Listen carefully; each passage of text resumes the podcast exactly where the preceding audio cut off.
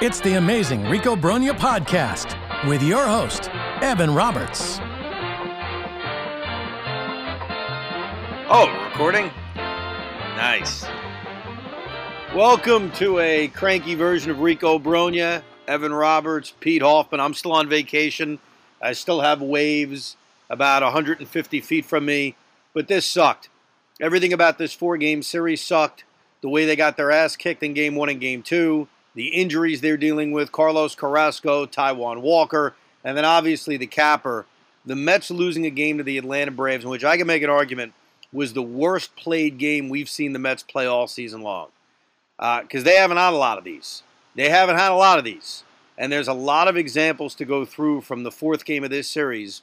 A big game, a swing game, if you will. Uh, a chance to get a split against Atlanta, a chance to increase the divisional lead back up to six games in the loss column. Instead, it now goes back down to four. But the one that jumped out at me, and really the reason they lost three out of four in this series to Atlanta, even going back to game one and game two. We'll talk about those games. I also want to get into the playoff format, which I think is very significant, which we didn't see coming in terms of off days and lack their off days, which was announced earlier this week. We'll get to that a little bit later on. But the theme of this series in the three losses to Atlanta is they didn't hit. And I think it's easy when you look at the first game of this series to kind of pin it on Carlos Carrasco got hurt. Pin the second game on Taijuan Walker got hurt, and now you're trusting RJ Alvarez to get outs. But they didn't freaking hit. They scored one run in game one. They got shut out in game two. They made Charlie Morton look like Doc Halladay in his prime. And in the finale of this series against Max Fried and then AJ Minter, Raisel Iglesias, and Kenley Jansen, they could not hit. Outside of Mark Canha, who shockingly hit that two run home run and that great at bat in the fifth inning, they didn't hit in this game. They didn't hit. That was the bottom line. And so when you don't hit, little tiny itsy bitsy mistakes can bite you in the ass. And so when you look back at the game winning hit by Michael Harris, in which, look, I got no issue. I like the fact that Buck allowed Jacob DeGrom to start the seventh inning. His pitch count was only 78 through six. So if he pulls him after six, then I think we're all shrugging our shoulders saying, all right, when are you going to let this guy pitch? But you, you figured, and I could see this one coming when he's ahead of Vaughn Grissom, that you knew, and Keith even said it on the broadcast, he's got to get this guy out or he's coming out of the game.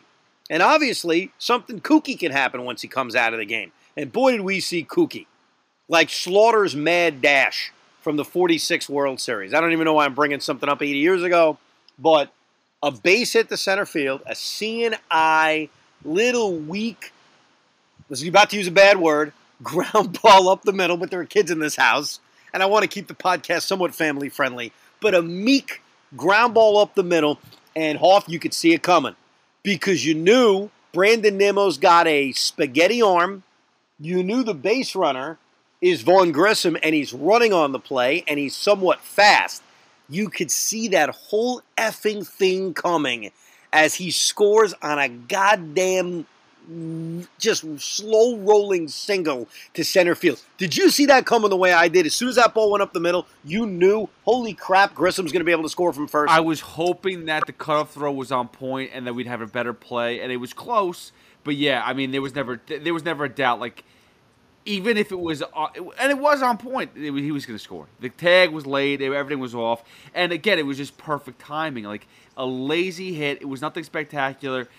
Hit and run, and it, and it just it poor. And you have to rewind too. The poor play by Baty, not being able to to to, to make that grab at third base and get the out. It's it's it's simplistic stuff that it was all just butting us in the ass today.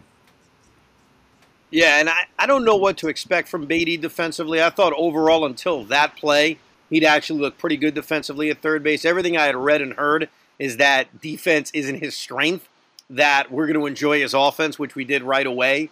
But everything about that sequence, you know, Jacob DeGrom's facing the bottom of the order. He's head of Vaughn Grissom. I don't know if it was 0 2, but it was 1 2.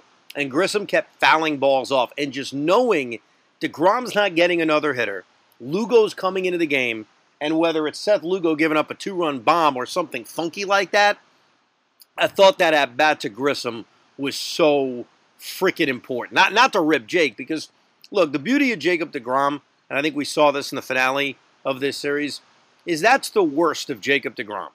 Literally, we watched it. He didn't get as many swing and misses as he normally does. He didn't have that same command of his slider that he normally does.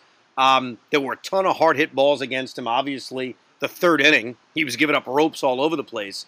And yet, if he gets help defensively or Lugo makes a big pitch, his final line is six and two thirds, two runs. Obviously, it's six and two thirds, three runs.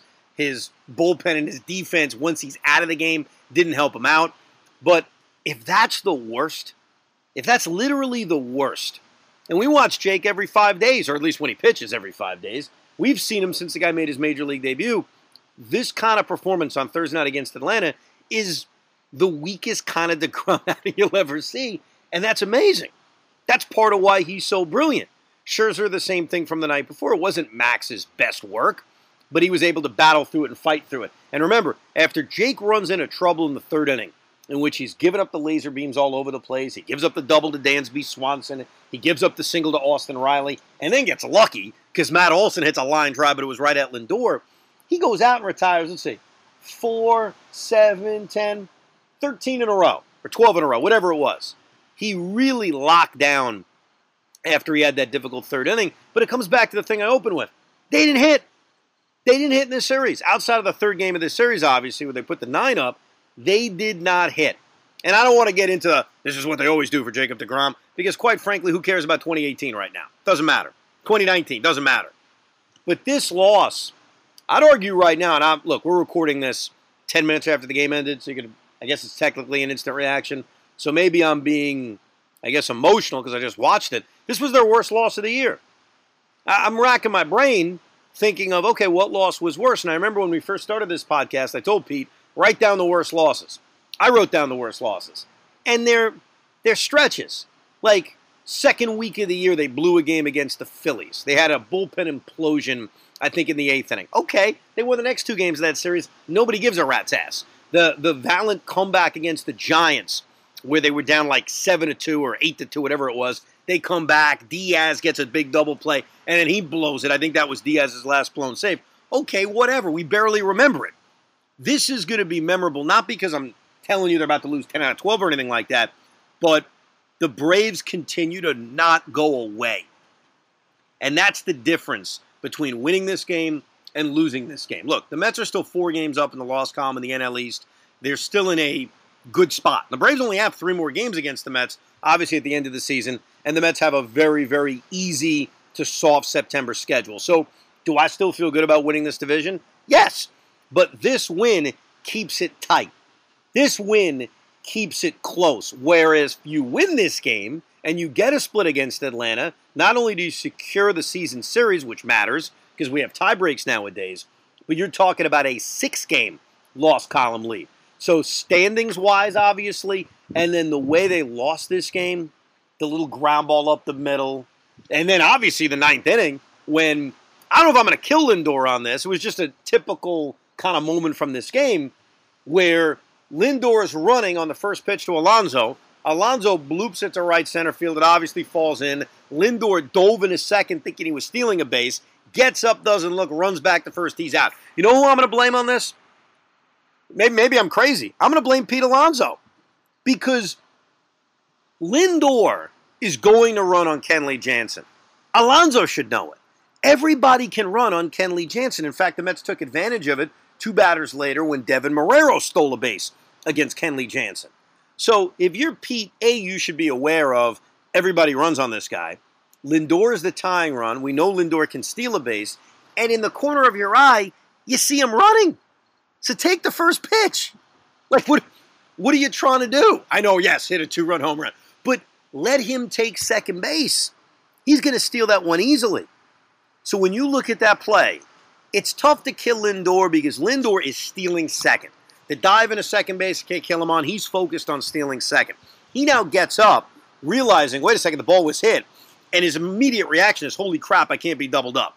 Because here's the truth if Lindor gets doubled up, we're killing him more than being thrown out at second base on a fielder's choice. That's the more quote unquote egregious play. So I'm not even mad at Lindor. If I'm blaming anybody, it's Alonso.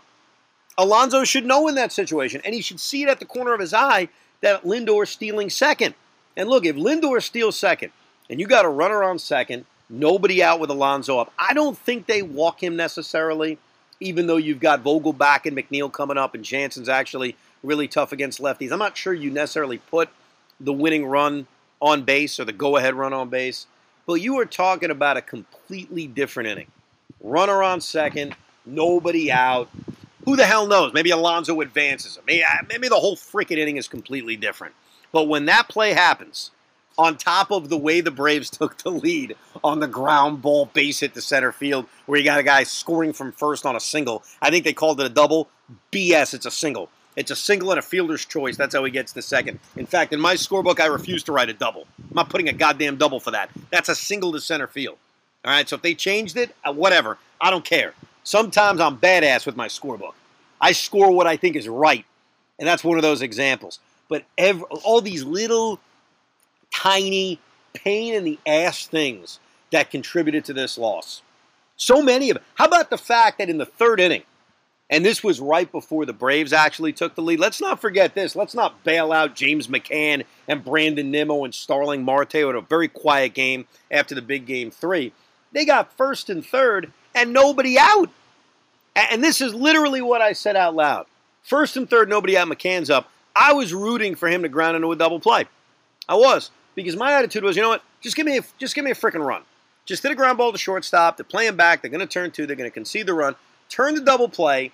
Let's take a one nothing lead. Let's call it a day. Not that Jake's going to literally hold just a one run lead. It happens. I wasn't expecting it, but just get me a freaking run right on the board. And what does James McCann do? I know he had the double later in the game, another opportunity that they failed on, but he strikes out. Brandon Nimmo strikes out. Brandon Nimmo had one of his worst games of the season. He strikes out three times, even in that really good at bat against Minter in the eighth inning, but he strikes out with a runner on second. He strikes out with first and third, one out in the third inning. He just, and then obviously, he's got a weak arm. I'm not really ripping him. And I don't think he wasn't hustling on that base at the center field. I think he was trying to get there. I just think he's he's a klutz sometimes.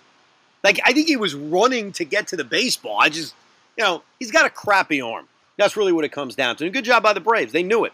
They read the scouting report. But Brandon Nimmo had a rough day. Starling Marte had a rough day. James McCann with first and third, nobody out, just hit the freaking ball to shortstop and ground into a double play. Just little things throughout this game, little tiny things jumped out at you as crap, they're not going to win this game. Crap, they're not going to win this game. God damn, they're not going to win this game. And then obviously, McNeil taps out with Marrero on second base, and they lose a frustrating game. They lose the worst game they've had this season. And look, this is a this is a different feeling for us. You know, we've done a lot of Rico Brognas where we're feeling good, where we're happy, where we're giddy, where, hey, let's pinch ourselves. But this is a rare series loss to a team we hate. Hasn't happened this season. And I was hoping that the fortunes of the Mets and the Braves feel different, or at least they have felt different this season. That in 1999, we're the Braves, they're the Mets, we stick it up their ass. Brian Jordan rips a double up the alley, something like that. And it just didn't happen in this game. Because winning this game, even though it's a split of the four game series, it would have felt like a win. It would have been like Rocky won. We lost, but we won. Something like that. Uh, the, the four game series against the Dodgers earlier this season that we called one of the great splits of all time. It would have felt that way. And instead, we have a pennant race.